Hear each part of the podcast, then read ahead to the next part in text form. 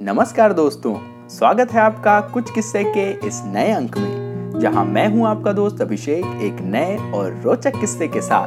तो किस्सा कुछ यूं था कि जब पुलिस ने मदन मोहन की गाड़ी रुकवा कर कहा, तुसी ग्रेट हो। दोस्तों, क्या संगीत कभी पुलिस की कार्यवाही से भी बचा सकता है? सवाल आज इसलिए क्योंकि एक बार ऐसा हुआ जब एक संगीतकार को पुलिस की धरपकड़ से सिर्फ और सिर्फ उनके संगीत नहीं बचाया। इतना ही नहीं, पुलिस ने बाकायदा उस संगीतकार से कहा, साहब तुसी ग्रेट हो। यह किस्सा दिग्गज संगीतकार रहे मदन मोहन का है।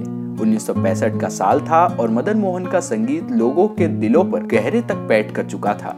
संगीत के जानकार ही नहीं, आम जनता भी तब मदन मोहन के संगीत की दीवानी हुआ करती थी। उसी साल एक दिन मदन मोहन परिवार के साथ अपनी नई कार में सफर कर रहे थे। तभी बच्चों ने कहा, पापा नई कार है, जरा तेज चला कर तो बताइए। बच्चों की इस मीठी जिद पर मदन मोहन कार भगाने लगे और तय सीमा से कहीं ज्यादा गति पर ले गए। वे यह भूल गए कि ये उनके लिए ही नहीं बल्कि दूसरों के लिए भी खतरनाक है। तभी पीछे से सायरन बजाती पुलिस की गाड़ी आई और उन्हें रुकने का इशारा किया।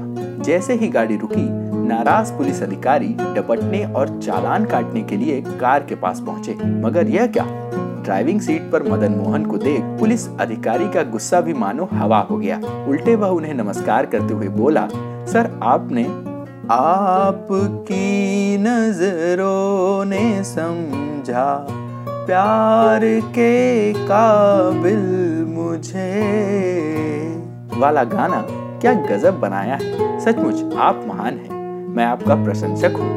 इतना कहकर पुलिस वाला थोड़ा रुका और फिर बोला, मगर साहब गाड़ी थोड़ा धीरे चलाया करिए, हमें आपसे और भी बहुत कुछ सुनना है। तो दोस्तों, यूं पूरा हुआ आज का किस्सा।